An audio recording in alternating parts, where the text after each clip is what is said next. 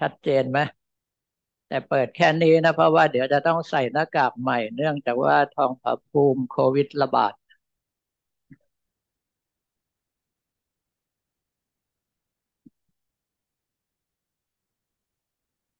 วันนี้รู้สึกดีใจมากที่ได้รับนิมนต์ให้มาบรรยายเกี่ยวกับเรื่องที่แทบจะเป็นตัวตนของอาตมาภาพเลย หลายท่าน เห็นว่าอาตมภาพจบปริญญาเอกแม้ว่าในแรกเริ่มจะเป็นการจัดการแล้วตอนหลังเป็นวิปัสสนาก็ตาม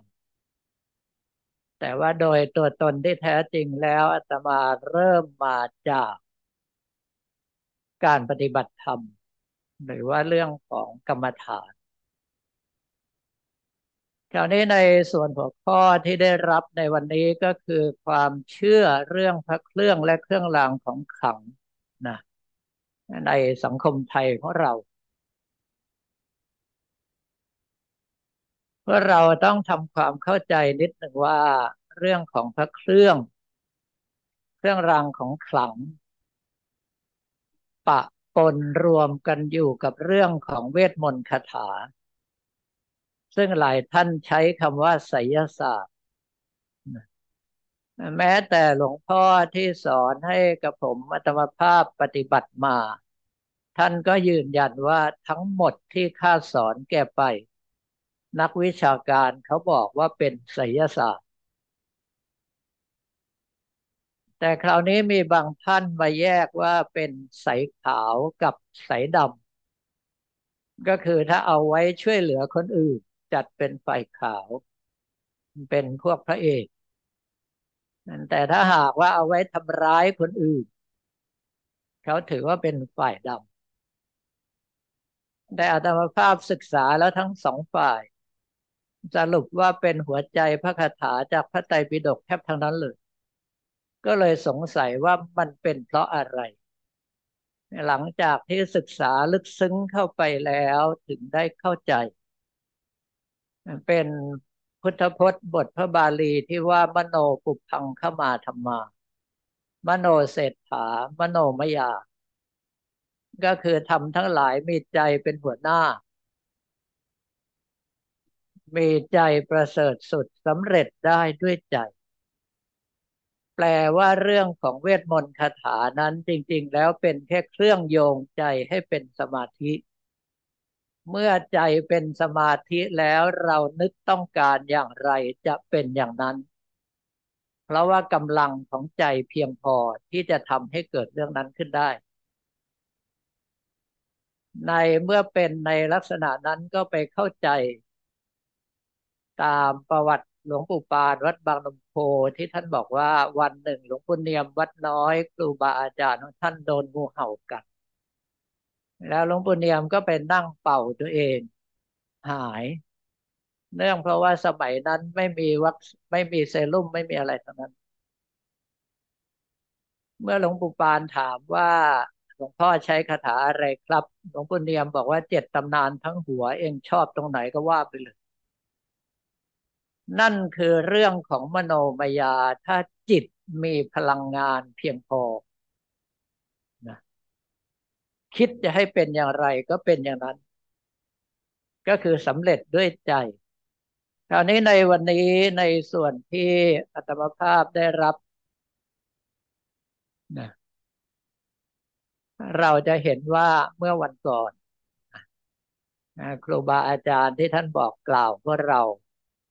เกี่ยวกับเรื่องของเครื่องรางของขลังในวรรณคดีไทย เห็นชัดไหมครับ ท่านขุนช้างจะออกไปตามล่าขุนแผนที่แย่งนางวันทองไป สมัยนั้นยังเป็นพิมพิลาไลอยู่ยังไม่เป็นวันทองนะก็บอกว่าจัดแจงแต่งตัวนุ่งยก เข็มขัดรัดอกแล้วจงหางนะผูกตัวเข้าเป็นส่วนล้วนเครื่องรางพระประหลอดกอดวางมงคลวง เครื่องรางเพียบเลยนะครับ แต่ยังมีพระ แล้วใช้พระคาดหัวไป ถือว่าเป็นของสูง ลูกไข่ดันทองแดงกำแพงเพชรไข่เป็ดเป็นหินขมิ้นผง อันนี้จะเป็นพวกคดก็คือวัตถุกายสิทธิ์ที่เกิดขึ้นโดยธรรมชาติ แต่ว่าในส่วนของขมิ้นนั้นเป็นการเสกขมิ้นทาตัวทาหน้าแล้วแต่ตำราของตนครับตะกุดโทนของท่านอาจารย์คง หลวงปู่คง วัดแคจังหวัดสุพรรณบุรี ยุคนั้นดังมาก ได้ตะกุดโทนมาคู่ตัวสมัยก่อนทำยากมากครูบาอาจารย์จะทำแค่วาระสำคัญสำคัญเท่านั้น แล้วอมองค์พระขวัมล้ำจังงังละปิดตาครับนะครับ พระขวัมปฏินะครับในส่วนนี้พวกเราจะเห็นว่าเรื่องของเครื่องรางนั้น มันเกิดขึ้นมาจากหลายสาเหตุด้วยกัน นะครับเมื่อเรามาดูว่าที่มาของมันอันดับแรกเลย เครื่องรางนั้นเกิดจากสัญลักษณ์บอกฝ่ายนะครับสัญลักษณ์บอกฝ่ายนี่เริ่มจากการเขียนสีไม่ว่าจะเป็นสีธรรมชาติ อย่างไม้เลือดสัตว์นะครับ หรือว่าใช้วัสดุที่ได้จากสัตว์อย่างเช่นเขี้ยวงาเขาเอามาแต่งตัว หรือว่าอย่างพวกอินเดียแดงใช้ขนนกอินทรีหรือว่าบางเผ่าใช้ขนนกกระเต็นนะครับ แล้วก็มีรอยสัก เรื่องพวกนี้อันดับแรก ๆ เลยเป็นการบอกว่าเป็นพวกเดียวกันนะครับ แล้วหลังจากนั้นบรรดาผู้ที่มีสัมผัสพิเศษ ที่ตอนหลังจะได้รับการยกขึ้นเป็นพวกหมอผีหรือหมอยา จะรู้ว่าอะไรที่มีพลังงานนะครับ หรือว่ารับพลังงานได้ดีที่สุด ก็จะนำมาติดตัว แรก ๆก็ของตัวเอง หลังจากนั้นก็ให้ผู้นำสำคัญของเผ่านะครับ สิ่งเหล่านี้มีไว้เพื่อเป็นกำลังใจในการออกรบ เขาบอกว่าการรบราฆ่าฟันนั้นเกิดจากอะไรนะครับ อันดับแรกแย่งอาหารกิน อันดับสองแย่งถิ่นที่อยู่ อันดับสามแย่งผู้สวัสดอันดับสี่แย่งอำนาจปกครอง มันรบกันทุกวันนี้มีอยู่แค่สี่สาเหตุนี่แหละครับ ไม่ได้มากมายเกินกว่านี้เลยนะครับ แย่งอาหารกินถ้าพื้นที่ตัวเองไม่พอ มันก็จะต้องขยายพื้นที่ออกไป อย่างสมัยก่อนพวกชนเผ่าอย่างพวกมองโกลพวกเล่ร่อนเลี้ยงสัตว์ เขาก็ใช้วิธีชิงพื้นที่แต่คนอื่นเขา แย่งถิ่นที่อยู่ ถ้าหากว่าของตนเองขาดความอุดมสมบูรณ์ก็ไปยึดพื้นที่ของเผ่าที่เขาอุดมสมบูรณ์กว่านะครับ แย่งคู่สวัสดิ์ชัดเจนที่สุดนะเพเลนแห่งทรอยนะครับฆ่ากันตายไปกี่กองทัพก็ไม่รู้นะครับ แย่งอำนาจปกครอง เรื่องปกติเหล่านี้ต้องการกำลังใจจะมีพิธีกรรมต่างๆ มีสิ่งหนึ่งที่อาตมาภาพไปที่ประเทศอังกฤษแล้วสงสัยมากว่ามันคืออะไร คือสโตนเฮนไอ้แท่งหินมันปลาก็ว่าได้รับคำบอกเล่าจากผู้รู้เขาบอกว่ามันเป็นวงเวทของหมอผีสมัยนั้นที่เรียกว่าพวกดูอิด ใช้ส่งกำลังไปช่วยกองทัพฝ่ายตนเองให้ฮึกเหิมเพื่อที่จะชนะศึก เขาใช้วิธีนี้กันมาเป็นเรื่องอัศจรรย์เหมือนกันใครลองไปลื้อฟื้นมันขึ้นมาหน่อยดูดิว่าศึกยูเครนกับรัสเซียมจะจบลงเร็วเท่าไหร่ แต่ไม่รู้เหมือนกันว่า ถ้าหากว่ารัสเซียเข้าไปร่วมด้วยแล้วจะเป็นเรื่องไหมนี่ที่ว่ามาตั้งแต่แรกก็คือมีรอยสัก มีเขี้ยวงา มีวัสดุจากสัตว์นะในการที่บอกฝ่าย แล้วก็ท้ายที่สุดก็เอามาเป็นกำลังใจ ถ้าใครดูโมอาน่ามาจะเห็นว่าไอ้หนุ่มมาลีคนนี้ ไอ้ตัวแสบที่สุดในเรื่องมันสักทั้งตัวเลย แล้วรอยสักของเขาก็มีพลังอย่างที่เขาต้องการด้วย ดังนั้นเรื่องพวกนี้ก็ต้องบอกว่า คนนี้จะเป็นเผ่าในสารวัตของอินโดนีเซีย และมาเลเซีย เพราะว่าพื้นที่มันเป็นเกาะภาพเกี่ยวกัน โดนครอบครองโดนทั้งโดยทั้งสองประเทศ เขาก็จะมีเครื่องหมายของตัวเองอยู่ เครื่องหมายเหล่านี้จะปรากฏสืบเนื่องมาเรื่อยๆ จนได้รับการยอมรับ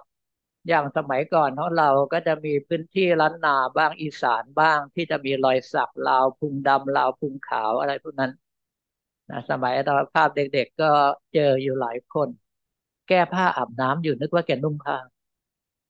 เพราะว่าสักตั้งแต่เอวลงไปยันหัวเขา่าพวกนี้ก็อันอันนี้จะเป็นหมอผี เก็บพวกกระโหลกสัตว์เอาไว้สำหรับ ใช้ในการทำพิธีด้วย คราวนี้ในเรื่องของเครื่องรางของขลังนั้นมีทั้งมาจากธรรมชาติ เช่นพวกคือวันยานะอย่างที่พวกเราใช้กันอยู่ถ้าหากว่าทางด้านเหนือด้านอีสานก็มีพวกสามพันตึง เท่าหนังแห้ง สบู่เลือดนะครับ แม้กระทั่งยาเสพติดบางอย่าง ถ้าใช้ในระดับที่พอดี เหมือนอยังกับสะกดจิตตัวเองได้ แต่ว่าต้องเป็นคนที่ชำนาญจริง ๆ นะถ้าไม่ชำนาญก็อาจจะประเภทขาดสติ เหมือนกับพวกเสพยาเกินขนาดไปเลยครับ จากสัตว์เช่นเขี้ยวเขานองาเหล่านี้เป็นต้น ต้องเป็นสิ่งที่แปลกจากปกติ อย่างเช่นว่าเขี้ยวหมูตัน เขี้ยวเสือกลวงอะที่หมูมันจะเอาตัน ที่เสือมันจะเอากลวง เอาซะอย่างนั้นนะครับหรือว่างาช้างกำจัดเป็นงาที่ช้างถึงเวลาตกมันอารวาสแทงติด เอาไว้กับต้นไม้บ้างกับพวกจอมปลวกบ้างเขาถือว่าเป็นช่วงที่ช้างมีฤทธิ์มากที่สุดก็เอามาใช้งานครับ จากวัสดุธรรมชาติอื่น ๆ อย่างพวกหินแร่รัตนชาติต่างๆ ที่เรารู้กันจนกระทั่งที่เรียกว่าเป็นวัฒนธรรมของเราเลยก็คือนพรัตน์เพชรดีมณีแดงเขียวใสแสงมรกตเก้าประการ ใช้มาแต่โบรโบราณเลยรัตนชาติอื่น ๆ ก็อย่างเช่นใช้ในการรักษาโรค อย่างเช่นพวกหินเขี้ยวหนุมาน ที่เขาใช้พวกพลังจักรวาลเอามาช่วยใช้งานตรงจุดนี้ เพื่อแร่ธาตุต่าง บรรดาท่านที่มีสัมผัสพิเศษ จะรู้ว่าแร่ชนิดนี้บรรจุพลังงานได้มาก หรือว่าปล่อยพลังงานออกมามาก ซึ่งวิทยาศาสตร์ของเราสามารถหาเจออย่างเช่นว่ายูเรเนียมพลูโตเนียม ถึงเวลาทำปฏิกิริยานิวเคลียร์ฟิวชันแล้วจะระเบิดพลังออกมาขนาดไหน วัตถุพวกนี้ถึงเวลาบรรจุพลังจิตเข้าไป จะเพิ่มอำนาจมากขึ้นไปหลายเท่าทั้งๆทที่ตนเองก็มีพลังอยู่แล้ว อย่างเช่นสมัยก่อนก็จะเป็นหินออกซิเดียนนะลาพิษหรือไม่ก็พวกอุลกะมณีก็คือสะเก็ดดาวตกเหล่านั้นเป็นต้น เรื่องพวกนี้จะเป็นส่วนหนึ่งของเครื่องรางของขลังที่เราเอามา ดังนั้นถ้าหากว่าในรูปท่านทั้งหลายจะเห็นพวกว่านยาประเภทต่างๆ ที่เขาเชื่อว่าปลูกไว้แล้วจะเป็นมงคลบ้าง จะช่วยในเรื่องของหนังเหนียวบ้างอะไรบ้าง เรื่องพวกนี้ต้องบอกว่าเป็นเรื่องของพืชธรรมชาติ แล้วก็มาเรื่องของเขี้ยวงากะลาเขา ดังที่สุดก็หลวงปู่ปานวัดบางเฮีย พอได้ยินคำว่าเฮียรับไม่ได้ เปลี่ยนเป็นมงคลโคทาวาสไอโคทาบาลีมันก็แปลว่าเฮียเหมือนกันแล้วก็ครูบาอาจารย์รุ่นหลังๆมา ก็ทำสืบๆกันมานะเพราะนั้นในเรื่องของเครื่องรางของขลังเนี่ย ส่วนหนึ่ง ถ้าไม่ใช่ว่าเรายึดหลวงปู่หลวงพ่อที่ท่านสร้างจริง ๆ เผลอเมื่อไหร่ มันจะเป็นไสยศาสตร์เต็มตัวหลุดจากพุทธศาสตร์ไปเลย เพราะว่าทิ้งคุณพระนตรัยดังนั้นในส่วนที่เราจะลืมไม่ได้เลยในการใช้เครื่องรางของขลังหรือพระเครื่องอันดับแรกเลยก็คือครูบาอาจารย์ สมัยธรรมภาพเด็กๆเรียนหนังสือปฐมกอกานะโมข้าจะไหว้วรไตรรัตนาใส่ไว้ในเกศาวรบาทมุนีไหว้ครูก่อน คุณวรไตรข้าใส่ไว้ในเกศีเดชะพระมุนีขออย่ามีที่โทสาไหวพระพุทธเจ้าก่อนข้าขอยอชุลีใส่เกศีไหวบาทาพระเจ้าผู้กรุณาอยู่เกษายามีไฟไหวพระพุทธเจ้าก่อนข้าไหวพระสัทธรรมที่ลึกล้ำคำเพีรนัยได้ดูรู้เข้าใจขออย่าได้มีโลคาไหวพระธรรม ข้าไหว้พระภิกษุผู้ได้รู้แก่โสดาไหว้พระกิตาคาอาราหาธิบดี เราจะเห็นว่าโบราณโบราณเขาเรามาทำอะไรก็ตาม จะไม่ทิ้งคุณพระนัตรไหว้ครูก็เริ่มที่ไหว้พระก่อนดังนั้นเรื่องของการใช้เครื่องรางของขลังต่าง ๆ อะไรพวกนี้ ถ้าหากว่าเรานะเผลอเมื่อไหร่ จะหลุดออกจากคุณพระนัตรัย แล้วบางทีจะหลงผิดกลายเป็นมิจฉาทิฏฐิไปเลย เป็นเรื่องที่ต้องระวัง นี่เป็นพวกรัตนชาติที่ก็ถือว่ามีพลังต่างๆนะคราวนี้ในส่วนของเครื่องรางจากพืชก็ว่าไปแล้วจากสัตว์ว่าไปแล้ว หินแร่วัสดุธรรมชาติว่าไปแล้ว คราวนี้ก็มาเรื่องของการสร้าง การสร้างเครื่องรางนั้นอันดับแรกเลย จากที่ครูบาอาจารย์ ท่านพินิจพิจารณาแล้ว ว่าสิ่งนี้ผิดปกติจากธรรมชาติ อย่างเช่นว่ามีพลังงานพิเศษลงไปจับทำให้ไม่สลายตัวไปง่ายตามธรรมชาติกลายเป็นคดกลายเป็นทนสิทธิ์เหล่านี้เป็นต้นนะครับ แล้วก็สิ่งอื่น อย่างเช่นว่าในระหว่างที่ช้างตกมันอารวาสเป็นช่วงที่ช้าง ถือว่ามีฤทธิ์มีเดชมากที่สุด เอาวัตถุที่หลุดออกจากตัวมาคือพื่องาช้างกำจัดงากระเด็น มาทำวัตถุมงคลน่าจะมีพลังอำนาจมากกว่าปกติเหล่านี้เป็นต้นนะครับคราวนี้ในส่วนที่เราสร้างส่วนใหญ่แล้วตอนแรกก็สักติดตัว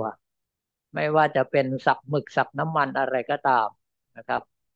ถ้าหากว่าเราจะยกขึ้นมาอย่างเมื่อวานน่าจะมีท่านที่กล่าวถึงยกขึ้นมาแล้ว อย่างเช่นว่า แสนตรีเพชรกล้านะแม่ทัพของเจ้าเมืองเชียงใหม่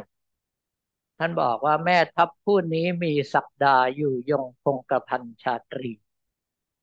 แขนขวาสักรงเป็นองค์นารายแขนซ้ายสักชาติเป็นราชสี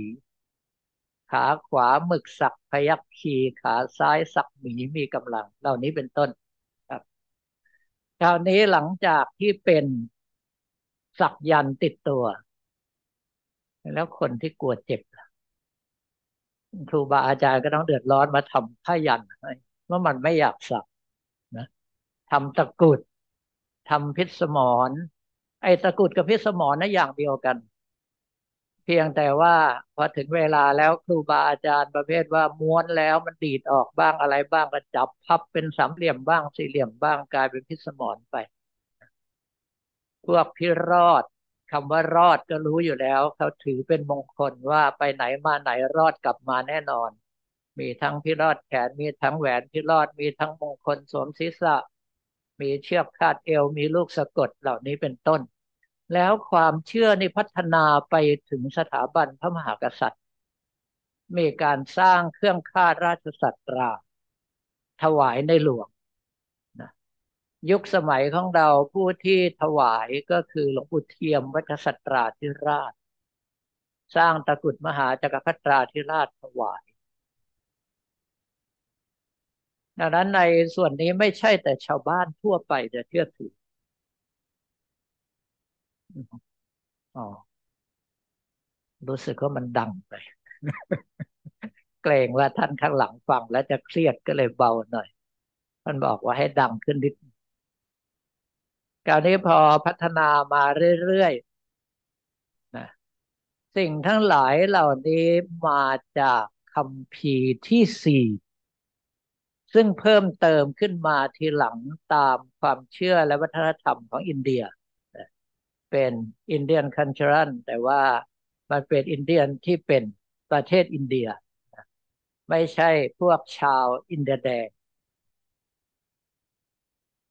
เมื่อจบ รเพศแล้วมีท่านที่ได้รับพรพิเศษจากฤาษีบ้างจากพระเจ้าของเขาบ้าง ศึกษาบรรดาเวทมนต์คาถาขึ้นมา แล้วจารึกรวมๆกันไว้กลายเป็นคำพีฉบับที่สี่เรียกว่าอาถรรพ์เวท แล้วปรากฏว่าไม่ว่าจะเป็นฤชเวทยชุลเวทและอาถรรพ์เวทเหล่านี้นะส่วนที่เรียนง่ายที่สุดคืออาถรรพ์เวท ให้ผลปัจจุบันเร็วมาก ก็เลยกลายเป็นความนิยมแล้วแพร่กระจายออกไป กลายเป็นมันตรยานหรือว่าตันตระเชื่อในเรื่องของเวทมนต์คาถา แล้วก็ยังมาแบ่งเป็นไสยศาสตร์สายขาวบ้างสายดำบ้างทางบ้านของเราที่เขาถือว่าเป็นสายขาวก็มีพวกประหลอดสำเร็จนะเสกประหลอดให้แข็งตัวได้ เสกเป็นเงินได้ เสกเป็นทองได้ ท่านทั้งหลายที่ไปท่าพระจันทร์อย่าได้แตะเป็นอันขาดอันนั้นของปลอมถึงตายจำไว้ว่าประหลอดสำเร็จจริง ๆ จับแล้วจะไม่ดำติดมือ ไม่ลื่น เพราะว่าประหลอดตายแล้วอัตมาภาพโชคดีเจอครูบาอาจารย์หลายท่านที่ทำแล้วก็เคยไปศึกษาอยู่ แล้วพักพวกก็สงสัยว่าทำไมอาจารย์เล็กทำได้เสร็จเร็วจังเขาเรียนมาห้าปีแล้วยังไม่ได้อะไรเลย อาตมามาพิจารณาดูแล้วหลวงตาท่านนั้น ไม่มีสมาธิ ได้แต่สมไฟเผาประหลอดไปเรื่อย แล้วมันจะไปสำเร็จอะไร เพราะว่าส่วนหนึ่งที่เขาต้องการ วิชาของทางสายพม่าเขามีสำเร็จยันสำเร็จประคำสำเร็จประหลอดสำเร็จยา สำเร็จยันก็คือปลุกเสกเลขยันเขียนไปเรื่อยเสกไปเรื่อย จนสมาธิทรงตัวได้ที่เกิดฤทธิ์เกิดอภิญญาขึ้นมาสำเร็จประคำนี่เห็นชัดที่สุดหลวงพ่อธรรมะนะภาวนานับเจอทั้งลูกประคำขาดไปกี่ร้อยกี่พันสายก็รู้จนสมาธิจิตทรงตัวหนักแน่นคิดจะให้เป็นอะไรก็เป็นอย่างนั้นสำเร็จประหลอดก็คือการเขี่ยวประหลอดพร้อมกับบริกรรมภาวนาไปเรื่อย ถ้าสมาธิทรงตัวเมื่อไหร่ประหลอดจะแข็งตัวยอมจับเป็นก้อนแต่ยังต้องจัดการต่ออีกหลายยก เนื่องเพราะว่าประหลอดเป็นธาตุศักดิ์สิทธิ์ตามธรรมชาติ จัดการไม่ดีหนีอย่างเดียวสำเร็จยาจะมีการใช้ว่านใช้ยามีการหลอมมีการสร้าง เพื่อที่จะรักษาโรคเป้าหมายคือความเป็นอมตะกินลงไปแล้วอายุต้องยืนหลายร้อยปี หรือไม่ตายเลย ท่านที่ได้รับส่วนนิดเดียวจากตรงนี้ก็คือหลวงปู่ศรีวัดเขาถ้ำบุญนาคอำเภอตาคลีจังหวัดนครสวรรค์หลวงปู่ศรีบวชตอนอายุสี่สิบปี ตั้งใจว่าไปตายในพระเหลืองเพราะอายุมากเลยปรากฏว่าตอนทุดงไปเจอท่านทั้งหลายที่กำลังทำยาเหล่านี้อยู่ เขากินหมดพอดีหลวงปู่ไปถึง ตามประวัติที่หลวงปู่เล่าก็คือ เขาเก็บเอาไอ้ยาที่มันหยดติดอยู่กับใบไม้ที่เขาลองเตาเอามาให้หลวงปู่หลวงปู่ฉันลงไปมามรณภาพตอนอายุร้อยยี่สิบแปดปี นั่นแค่หยดสองหยดเท่านั้น ถ้าหมดเลยไม่รู้เหมือนกันว่าอยู่นานเท่าไหร่ แต่ว่าครูบาอาจารย์ทางพม่าท่านหนึ่งก็คือหลวงปู่โกวิดาตอนนี้อายุประมาณร้อยเก้าร้อยกว่าปีเก้าร้อยกว่าปี พอถึงเวลาปีหนึ่งก็ออกมาให้ญาติโยมกราบไหว้แล้วก็เข้าไปในเตา โยมก็โยนพวกไม้หอมของหอมเครื่องหอมเข้าไปเผาจนไฟลุกท่วมฟ้าพอไฟดับท่านก็เดินออกมาอะรอดไปได้อีกปีนอยู่ของท่านไปเรื่อย ๆ อย่างนี้แหละ ใครมีโอกาสข้ามไปบ้างนะพม่ามีอะไรน่าสนใจเยอะมากอนามภาพไปอยู่หกปีไปจนไม่มีที่ให้ไปแล้วไสยศาสตร์พม่านี่สุดยอดมากเขาเชื่อมากกว่าบ้านเราหลายเท่า ยาเพื่อฤาษีก็มาจากนี่มแมลงผู้คำวัวธนู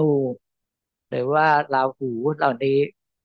ถ้าหากว่าเป็นพวกสายดำก็คืออินท่านทั้งหลาย ถ้าเคยเห็นจะเป็นรูปผู้หญิงผู้ชายกอดกัน ส่วนใหญ่มาสายเสน่ห์อินง่างดิเปอประหลัดขิกพญาเขาคำม้าเสพนางอะไรเหล่านี้ มาไสยศาสตร์อย่างเดียวอัตมาภาพขอเรียนวิชานี้ครูบาอาจารย์ท่านด่า ท่านบอกว่าเองจำไว้เลยนะ พูดดีทำดีกับเขาเขารักเราเองไอ้วิชาระยำพวกนี้ไม่ต้องไปใช้โดนด่าจมดินไม่มีสิทธิ์เรียนนะส่วนอันสุดท้ายที่บอกว่าปั้นเน่งกับกระปาละนี่ ส่วนใหญ่เจาะจากหน้าผากผีไตหงอัตมาภาพมีอยู่หลายอัน เพราะว่าศึกษาเรื่องพวกนี้ก็เก็บเก็บเอาไว้ พวกกระปาละนี่ส่วนใหญ่ทางด้านสายมัน มันตรยานแบบทิเบต ที่ปัจจุบันเป็นวัชรยานเขาทำมาพวกปั้นเน่งนี่ก็มักจะเลือกเอาผีที่ตายวันเสาร์เผาวันอังคารเหล่านั้น เพราะว่าถือว่ามีอำนาจมากกว่าปกติ ขอไปเร็วๆหน่อยเพราะเขาบอกมีเวลาหน่อยเดียวคราวนี้มาในเรื่องความเชื่อเรื่องพระเครื่องอาตมากลัวพวกเราหลงทางไกลเลยพูดถึงเครื่องรางก่อน แล้วก็ดึงเรากลับมาหาพระนัตรัยในตอนท้าย ไม่งั้นเดี๋ยวตะเลิดเปิดเปิงในสมัยแรกต้องการเป็นที่พึ่งในพระพุทธศาสนา ก็ใช้วิธีลำลึกถึง เรียกว่าอนุสติ ก็คือพุทธานุสติธรรมานุสติ สังขานุสติ ตามนึกถึงคุณความดีของพระพุทธพระธรรมพระสงฆ์แล้วหลังจากนั้นสิ่งทั้งหลายเหล่านี้ค่อย ๆ เป็นเรื่องยากขึ้นคนทำตามได้น้อย ก็สร้างเป็นพระพุทธรูปขึ้นมา พระพุทธรูปนี้นอกจากสร้างขึ้นมาเพื่อเป็นรูปเคารพแล้วยังมีที่มาที่ไปตามที่นักวิชาการเชื่อก็คือเริ่มมาจากสมัยพญามิลินท์ หรือที่บาลีเรียกว่ามิลินทะอังกฤษเรียกว่าเมนันเดอร์สร้างขึ้นมาเพราะว่าชาวกรีกมีค่านิยมในการสร้างรูปวีรบุรุษของตน ในเมื่อท่านมานับถือพุทธศาสนาก็เริ่มสร้างพระพุทธรูปขึ้นมา ที่เราเรียกว่าพระพุทธรูปสมัยคันธระ ไอ้คันธระนี่สมัยนี้ฝรั่งเขาอ่านว่ากันดาหา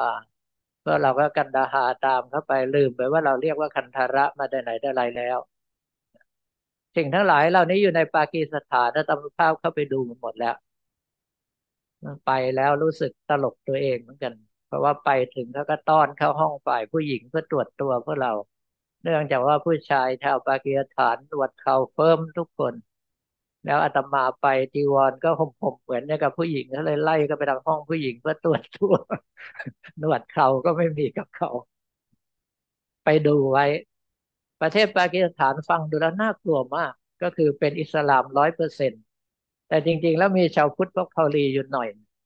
ไอ้คำว่าหน่อยหนึ่งก็คืออยู่ประมาณสามสี่แสน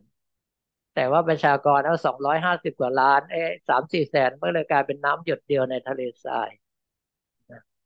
เขาไม่รู้จักแม้กระทั่งพระบรรดาเจ้าหน้าที่ชั้นผู้ใหญ่ใส่ชุดปกติขาวเดินมาถามแล้วว่าอยู่แต่งตัวแบบนี้เนี่ย นับถือศาสนาอะไร ต้องบอกเขาว่าเป็นพุทธิชมองมาถึงเวลาอ่านชื่อกับบนเนี่ย your name too long ชื่อคุณยาวชิบหายเลย เพราะว่าสมณศักดิ์ของพระ มันต้องเขียนครบทุกตัวเนี่ย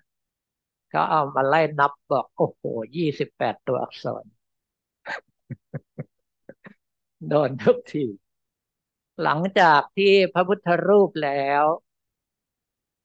ใหญ่เกินจะอุ้มหลวงพ่อโตวัดอินไปออกรบด้วยก็ไม่ไหว ก็พัฒนามาเป็นพระเครื่ององค์เล็ก ๆ ลง ที่ได้รับความนิยมมากที่สุดก็คือเบญจภาคีเริ่มจากหลวงปู่วัดละคังนะหลังจากนั้นก็มีผู้ที่ศึกษาทางไสยศาสตร์เข้ามาผสมผสานกับพุทธศาสตร์ ใช้พระเครื่องพร้อมกับมีคาถากำกับ ถึงเวลาก็ต้องมานั่งภาวนากัน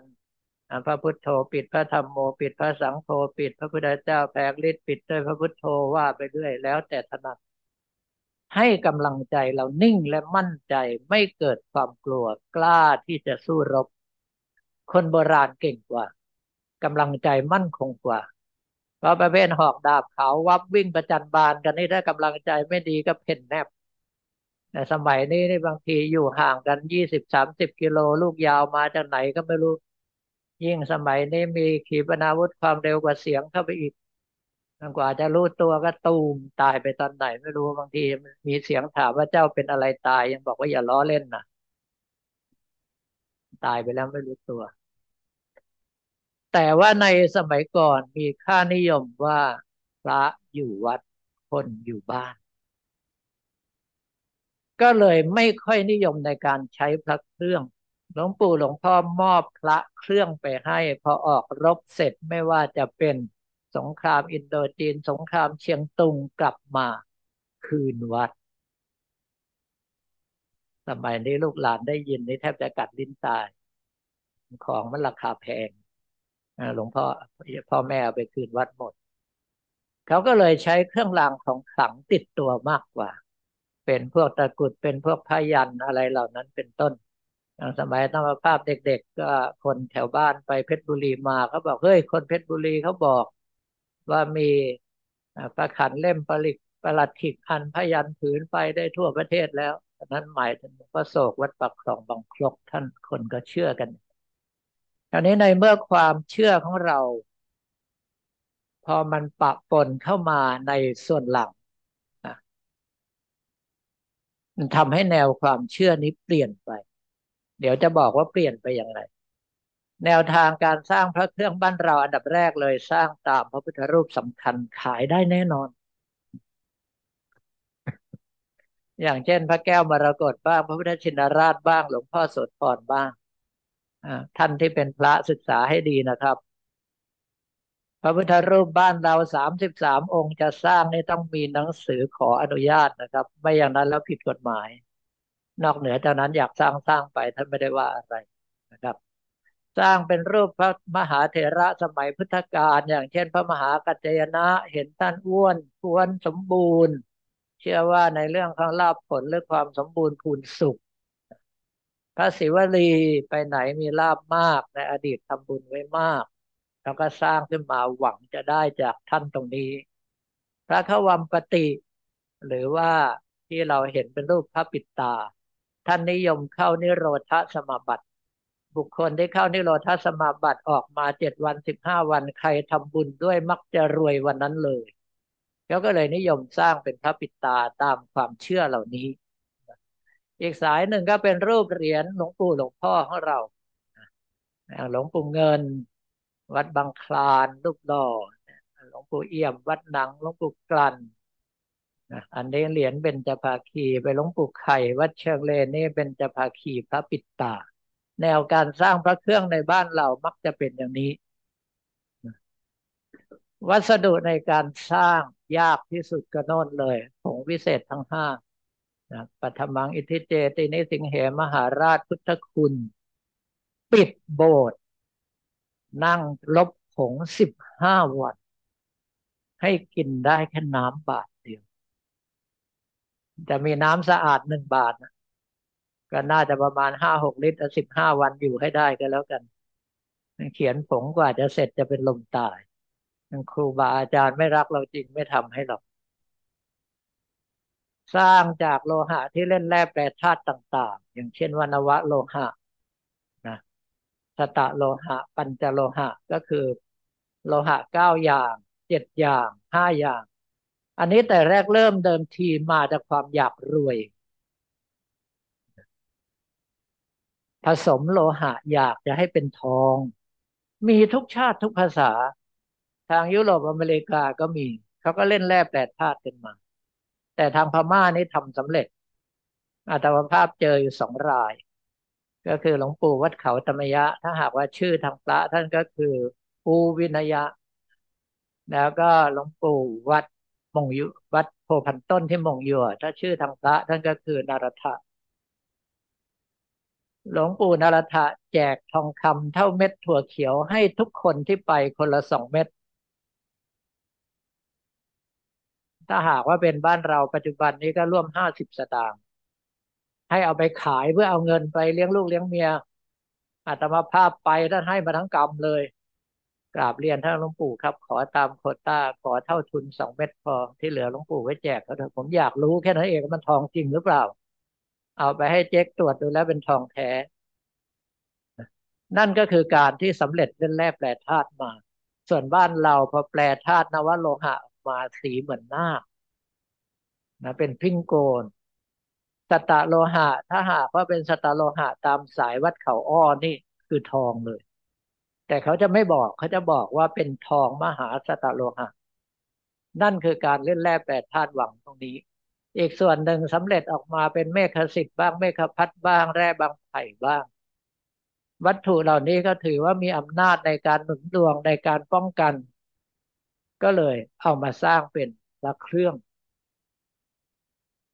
เครื่องรางยอดนิยมบ้านเราก็มีพวกตะกุดมิดหมอพยันเบี้ยแก้ลูกอมเหล่านี้เป็นต้น ถ้าพระเครื่องก็ต้องเป็นจะพระคี พระกลิ่งพระปิตา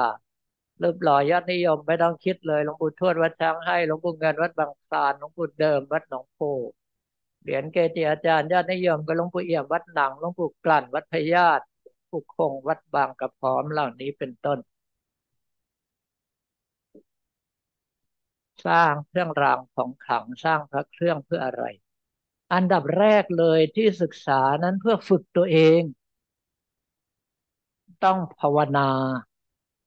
ต้องนั่งเขียนไปด้วยภาวนาไปด้วยถ้ากับสร้างสมาธิในขณะเคลื่อนไหวเคี้ยวหมากไปด้วยเสกไปด้วยเป็นอิริยาบถได้สัมปชัญญะในมหาสติปัฏฐานสูตร ก็คือการฝึกกรรมฐานดี ๆ นี่เอง แล้วสมัยก่อนเขาท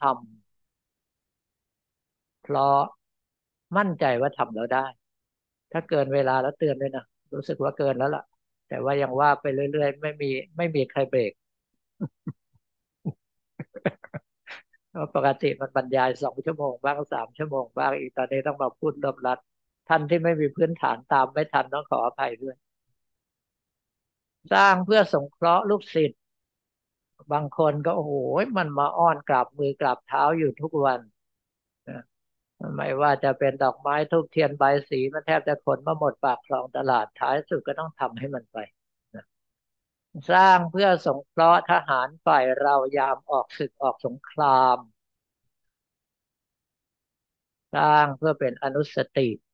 อันนี้น้อยมากนะครับ ปัจจุบันนี้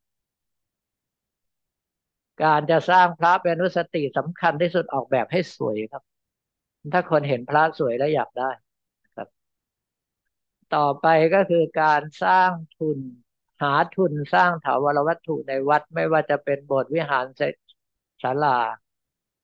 สมัยอาตมาภาพยังเด็กอยู่ยังมีญาติโยมสร้างวัดถวายพระ แต่ช่วงนั้นพอดีมันเป็นการปฏิวัติอุตสาหกรรม อาตมาภาพเรียนชั้นป .1 ตอนอายุแปดขวบเขาให้ท่องว่าสินค้าออกสำคัญของไทยได้แก่ข้าวไม้สักยางพาราดีบุกข้าวโพดบังเอิญเป็นคนเรียนแล้วไม่ลืมจำได้ทุกอย่าง ปลากระสิ่งทั้งหลายเหล่านี้ต้องการแรงงานมากเป็นพิเศษ คุณต้องการจะส่งออก มันต้องทำทีหนึ่งเป็นหมื่นเป็นแสนตัน ต้องระดมคนเข้าไปอยู่ในกระบวนการเขาหมด ไม่ว่าจะเป็นเรื่องของการผลิตยาง ผลิตไม้สักนะผลิตข้าวโพด ผลิตมันสำปะหลังกำลังคนที่จะเข้าวัดเพื่อช่วยพระซ่อมสร้างสิ่งต่างๆ มันหมดไป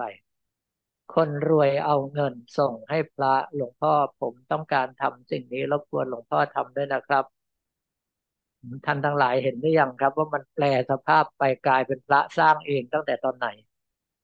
แค่ประมาณห้าสิบปีมันเอง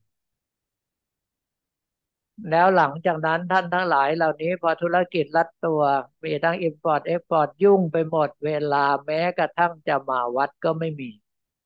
เวลากระทั่งจะเอาสตางค์ไปถวายวัดก็ไม่มีพระท่านต้องหาทุนสร้างเอง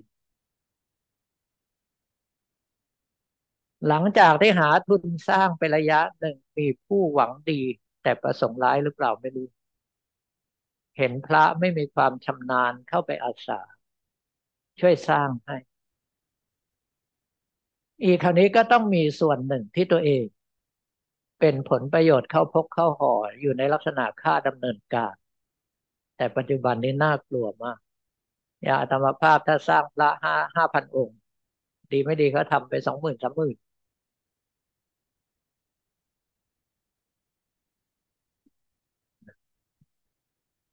ก็เลยกลายเป็นสิ่งที่เราเรียกกันในปัจจุบันว่าพุทธพณิชย์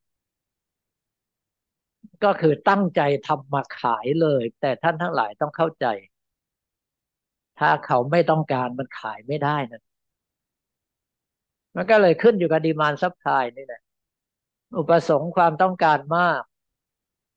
นะแต่อุปทานก็คือความสนองต่ำมันก็จะแพงหายาก วัดท่าขนุนใช้วิธีนี้ สร้างทีหนึ่งหมื่นหนึ่งหมื่นองค์ลูกศิษย์มันจะกี่หมื่นเรื่องของมันให้มันไปตีกันเอง เพราะฉะนั้นที่วัดนี่สร้างเมื่อไหร่ก็ตีกันแทบวัดแตกบางทีจองกันยี่สิบสามสิบนาทีหมดเกลี้ยงแล้ว แต่ว่าเราเอาเงินไปเพื่อทำตามที่ทุกคนตั้งใจเอาไว้ว่าเราสร้างอันนี้มาเพื่อกองบุญนี้ สิ่งที่เขาได้ไปเป็นสิ่งตอบแทน ถ้าหากว่ารักษากำลังใจตนเองได้ดี ปกป้องคุ้มครองตนเองได้ก็ยินดีด้วย ท่านใดถ้าเอาไปอนุสติและลึกถึงพระนาตรัยได้ยิ่งดีเป็นการมากขึ้นไปอีก เพราะว่าการใช้เครื่องรางหรือว่าพระเครื่องมีข้อห้าม และมีข้อต้องปฏิบัติ สิ่งทั้งหลายเหล่านี้ก็เหมือนกับเป็นศีล ทำตามข้อห้ามคือรักษาศีลนะ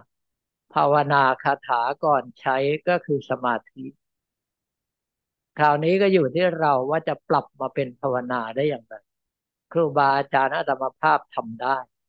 ท่านเริ่มจากคาถาอาคมที่เป็นไสยศาสตร์ แล้วเปลี่ยนกลับมาเป็นพุทธศาสตร์ให้อัตมภาพกลับมาอยู่ในทางด้านคุณพระนาตรัยได้ โดยเฉพาะบางท่าน ท่านใช้คำนี้หลวงปู่ดูวัดสแก คนไปบอกว่าหลวงปู่สร้างพระเครื่องทำให้คนยึดติด หลวงปู่ท่านตอบแค่นี้ครับ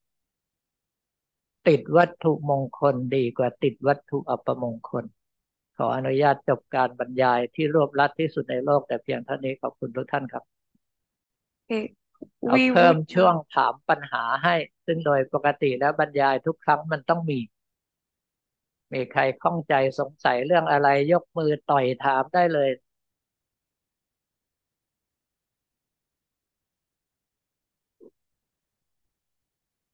มีไหมเอ่ยเอาเชิญนะกราบนมัสการพระเดชพระคุณหลวงพ่อครับ ผมอ่า ขออนุญาตถามหลวงพ่อครับว่า อ่า ปัจจุบันเนี่ยกระแสเกี่ยวกับเครื่องรางของขลังทำไมมันเกิดขึ้นมา เร็วแล้วก็จบลงเร็วครับหลวงพ่อแล้วก็อนาคตต่อไปเนี่ย ว่าเครื่องรางของขลังจะมีความจำเป็นมีความ อ่า เขาจะนับถือกันอยู่ไหมครับหลวงพ่อกับพระพุทธอย่างสูงเรื่องความนับถือยังมีปกติ แต่ซัพพลายมันเกินดีมานนะหลวงปู่พัดหลวงปู่เจ้าคุณเนาะเราอะปีที่ผ่านมาออกไปสามร้อยรุ่น ใครมันจะตามเก็บไว้ ในเมื่ออุปทานมากกว่าอุปสงค์มันก็กระแสตก เพื่อนอัตมภาพสร้างจตุคามรุ่นแรกได้กำไรสิบสองล้านบาท รีบสร้างรุ่นที่สองแต่ไม่ทันกระแสตกสิบสองล้านก็เลยจมอยู่ในกองจตุคามทุกวันนี้กองพเนินเต็มวัดอัตมภาพไม่ได้สร้างสักองค์แต่เสกไปสามสิบกว่ารุ่น การนับถือศาสนายังเป็นเรื่องที่ทุกคนจะต้องยึดถือ แม้ใครบอกว่าไม่มีศาสนาก็ตาม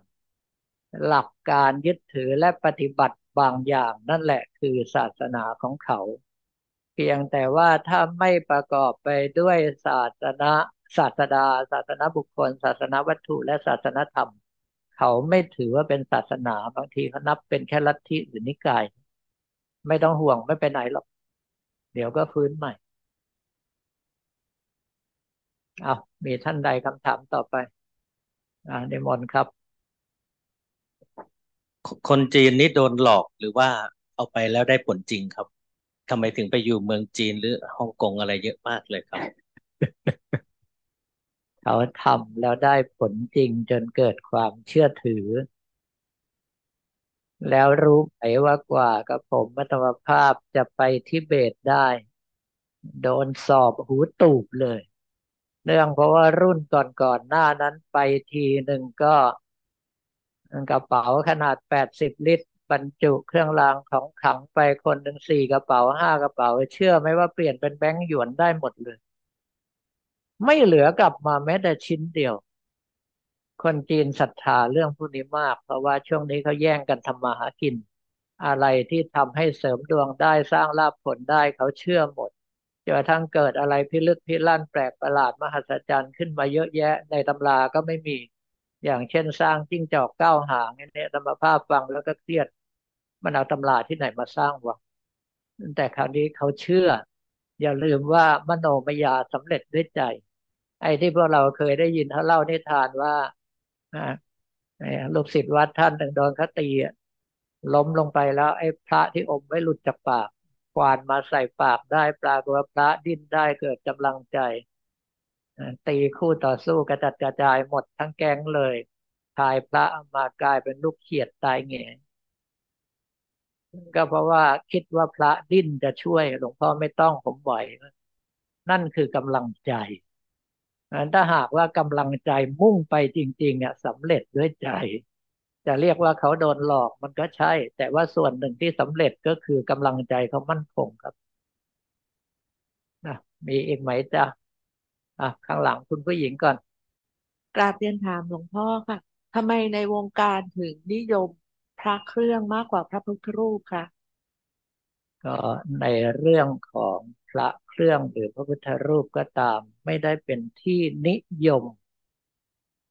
ส่วนที่เขานิยมคือความเชื่อถือศรัทธาเฉพาะในหลวงปู่หลวงพ่อองค์นั้น แล้วหลวงปู่หลวงพ่อองค์นั้นสร้างอะไรออกมาคนก็จะแห่กันไปเช่าบูชาเพราะฉะนั้นถ้าหากว่าท่านสร้างพระพุทธรูปคนก็แห่กันไปเช่าพระพุทธรูป ที่น่าสงสารที่สุดคือวัดท่าขนุนเข้ามาถามว่ามีวัตถุมงคลรุ่นนี้ไหมบอกเจ้าอาวาสยังไม่มีเลยหายเรียบสำคัญที่ตัวคนสร้างไม่ได้สำคัญว่าสร้างอะไรเพราะฉะนั้นถ้าหากว่าสร้างโดยท่านนั้น อย่างหลวงพ่อคูณเนี่ยคนก็แห่กันไปแล้ว